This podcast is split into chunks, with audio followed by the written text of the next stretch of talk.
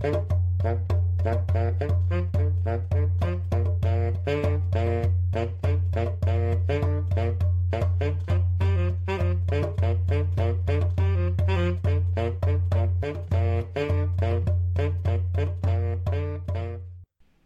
and welcome to the Weather of the Mind podcast. I'm your host, Doug Krish. Good day to you.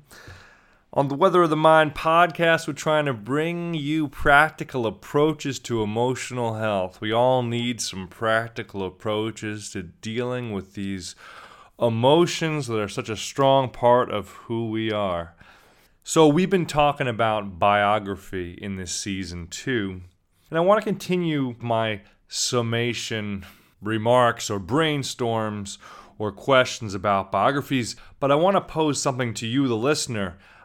Can you tell me, and feel free to shoot me an email, weatherofthemind at gmail.com, or you can go to the website, weatherofthemind.org, and send, an e- uh, send a message from there. Well, I have a question for you, and that is what biographies guide you inspire you or ground you? Are there any biographies? And these can be stories of parents or uncles or ancestors. These can be any story. It could even be a fictional story. I've heard from some people that have told me a lot about superhero movies and how these can provide a lot of um, powerful biography uh, with a lot of important messages about coming to terms with and overcoming your inborn challenges. And i am going to talk about superhero movies a bit today. So, as I continue this continue reflection on biography, it really is pointing towards the importance of story. Humans understand things really well in the form of stories. And we don't teach in the form of stories enough. Think about how we teach history. History might be the grand story, and it should be taught as the grand story, in which we are taking part in one of the chapters of this history. And we have the ability to understand many, many, many of the chapters that have preceded us. And it really is this ongoing story. Just like our lives are a series of days. And today, at this day in your life, it's just a series of days since you were a 20 year old, since you were a child.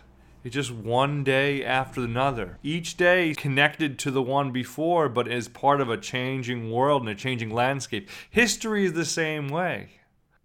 But it's one great story. And in a time of isolation, in a time of general isolation and prevalent anxiety or depression related to that isolation, it's important that we can find ways to link ourselves, to connect ourselves. And I believe that through story, we can connect through history, we can connect more to our family's history as well, and we can connect through stories to just the human story the human life, the the blank canvas of our lives, which is truly our most basic I said last week, our most basic currency.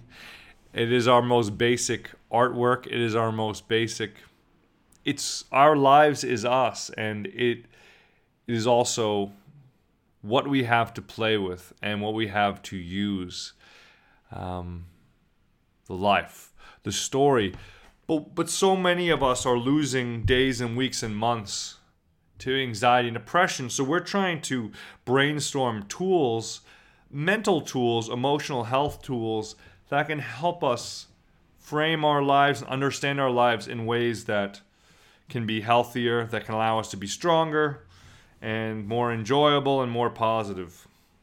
My life be like.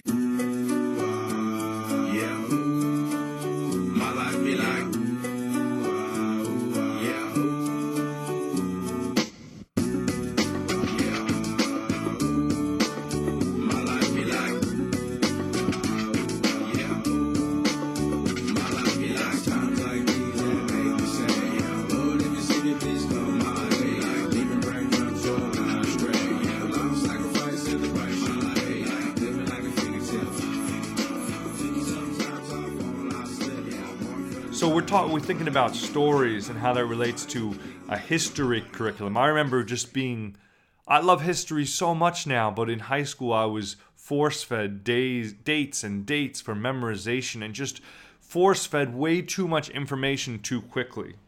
And the stories, the general stories and the trends of stories and the ebbs and flows of history were completely lost. So, what is the point of teaching history this way? English. Do we teach English as part of a story? What is the point of English and how does this, this exploration evolve? Perhaps even math you want to read a great math book? Read a book called The Golden Ratio. This is basically the story of math and how differently students might approach math if they were first or at some point in their careers of studying math introduced to the story of math, this ongoing human project, this ongoing human language. So, certainly, certainly if we are going to try to build an emotional health curriculum, and that is one of the projects, one of the the subtext of this podcast is how do we build this emotional health curriculum? A lot of us have gone to therapy and in therapy learned about story and coming to terms with your own story. We learn in therapy how to how to manage our anxiety or our depressions, but we have to not sell this therapy to 25 and 35 and 55 and 65 years old people, we have to realize this is so universal, so important that we need to be teaching this to youngsters, teaching this in the families and teaching this in the schools. Just the importance of your story, embracing your challenges, keep on growing, keep on learning. I was sitting on my porch with a friend this week and having a a brainstorm type of conversation, maybe a little bit of co-therapy where we just kind of digest our our last week or week and a half since we've hung out and and just see what's going on and make sure we're at a good place. You know, we kind of as you take time and digest life, sometimes we have these good friends who allow us to digest together. And it's very I say co therapy, it is similar to the therapy experience, uh, but it's more of a barter. I don't want to seem like I'm speaking down or in a derogatory way towards therapy, but I do want to make a few points. Therapy has its role and it has its place, and a really important role and its really important place. But we must learn co therapy. We must learn how to do this skill with those we care about a lot of the skills are not exclusive to therapy and can be engaged and explored if we understand what we're looking for and, and something that humans have done for uh, millennia and that is sit down and talk and, and just digest life. So i was digesting life with this friend and and basically she was hung up on some things that happened in her life uh, about a half year ago and it was clear to me, because I was outside of her emotions, it was clear to me that she was really just the story, her story was just was clogged up. She was having a, maybe a mixture of different stories of how she was telling the incidents from a few months ago in her mind. Some decisions she made that offended some friend, the usual human situations. And it was clear to me to say, you know, to remind her that hey, I have a good assignment for you this week. Take this situation and, and, really decide you have to write down. You have to come to peace with the story of that time. You have to you have to write that story and, and create some cohesion and kind of sew it together. It's almost like patching a rip in a pair of pants. We have to sew it together and that does not mean ignoring any aspects. It means just coordinating into a story perhaps perhaps you did not behave the best way you could have. You did not make the best decisions you could have. But even that's part of the story and forgiving ourselves or understanding why we made those decisions. Understanding maybe those were the best decisions we could make at that time, even if it offended one of our friends. So there's an element of digestion and self forgiveness in exploring our own story. And it's a very important part because why let stories from the past completely distract us emotionally from today. If they're distracting us, they need our attention, like a crying child. Let's give him, let's make the time for that attention, but then come to peace with it. And just forgive ourselves or accept ourselves and, and, and move forward with that chapter. So there's some really important things to think about with stories and our stories and reflecting upon our stories and a bit of just kind of forming cohesion. And when there's not cohesion, that's usually a red flag. That's usually a rip in our pants that needs our attention. And just like that little rip in our pants, if we don't tend to it, it's just going to rip and rip and rip further until the whole pair of pants is destroyed. And that's where this metaphor is also destroyed. Really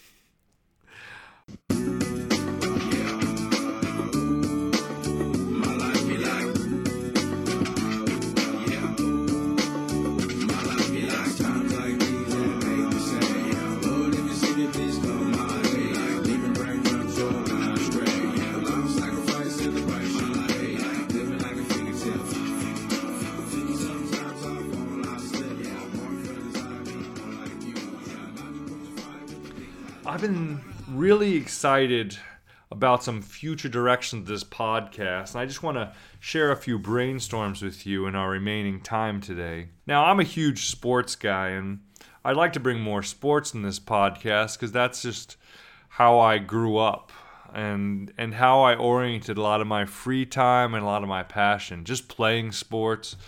From baseball to football to track and field, these sports, playing stickball, day in day out going to play tennis as as 12 and 13 year olds you know just biking everywhere and playing sports and then and then following sports and following the box scores. The baseball season is certainly one of the narratives that orients my year. The sports season the football season i am a sports guy. I'm probably i'm also a music guy and a history guy and a lifelong learning guy. But one thing i'm not is a big comic book and superhero guy. But I'm being turned on to these things recently. And part of it is wondering how these can play into an emotional health curriculum. Because these superheroes, they're they have a devotion to the common good, almost a spiritual calling. And they've also endured this is part of the general storyline. They've also endured some sort of tragedy at a young age, some sort of affliction, a deafness, a blindness, an injury. And this seems like a tragedy, but this tragedy is transformed over time to become part of the, the blessing. Every tragedy has its strength, every yin has its yang, every light has its shadow. And with these superheroes, we see that an embracing and an embracing of their story and their their fate, their character.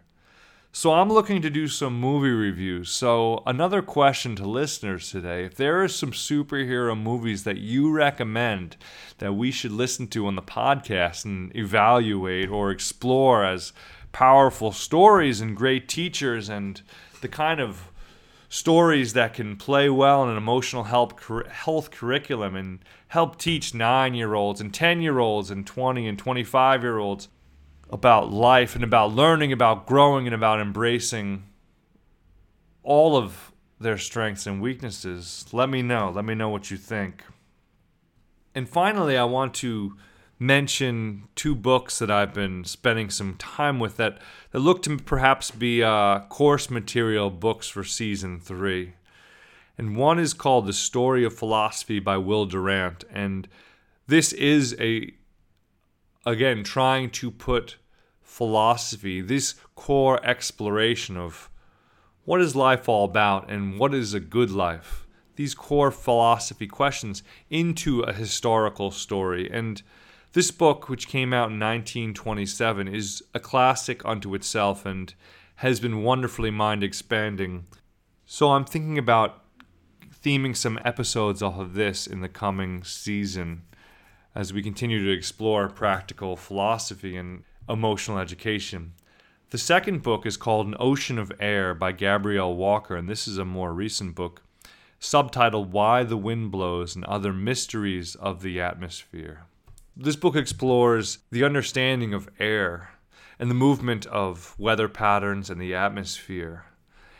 And I think there is a great opportunity for learning weather and how weather moves. The title of this podcast is The Weather of the Weather of the Minds and trying to understand the complexity of the ebbs and flows of many aspects of our lives, including our emotional lives, our mental lives, our spiritual lives. So, stories, stories, how do stories play a role in our lives? How do stories help us? Our own stories that we tell ourselves about our own life, our stories we tell ourselves about our parents and our family life and our how about the stories you tell about our workplaces? How are these stories serving us? And how do these smaller stories relate to the larger stories? The stories of biography, the biographies we get through superheroes, fictional biographies, the stories we get through reading about Thoreau and his life, and about Emma Goldman and her life, and about Toni Morrison and her life you know, if we if we explore biographies and we and we spend time seeing the ebbs and flows and the learning process in these biographies, can that affect our understanding and our use of stories? And also, how can we as educators, whether it's parents or uncles or aunts or school teachers or managers, how can we understand the importance of stories? And can we tie more lessons to stories? That seems like a an ample brainstorm for today. I wish you the best. Keep living and learning. Stay hydrated. Cook yourself a nice meal. Be well. Bye bye.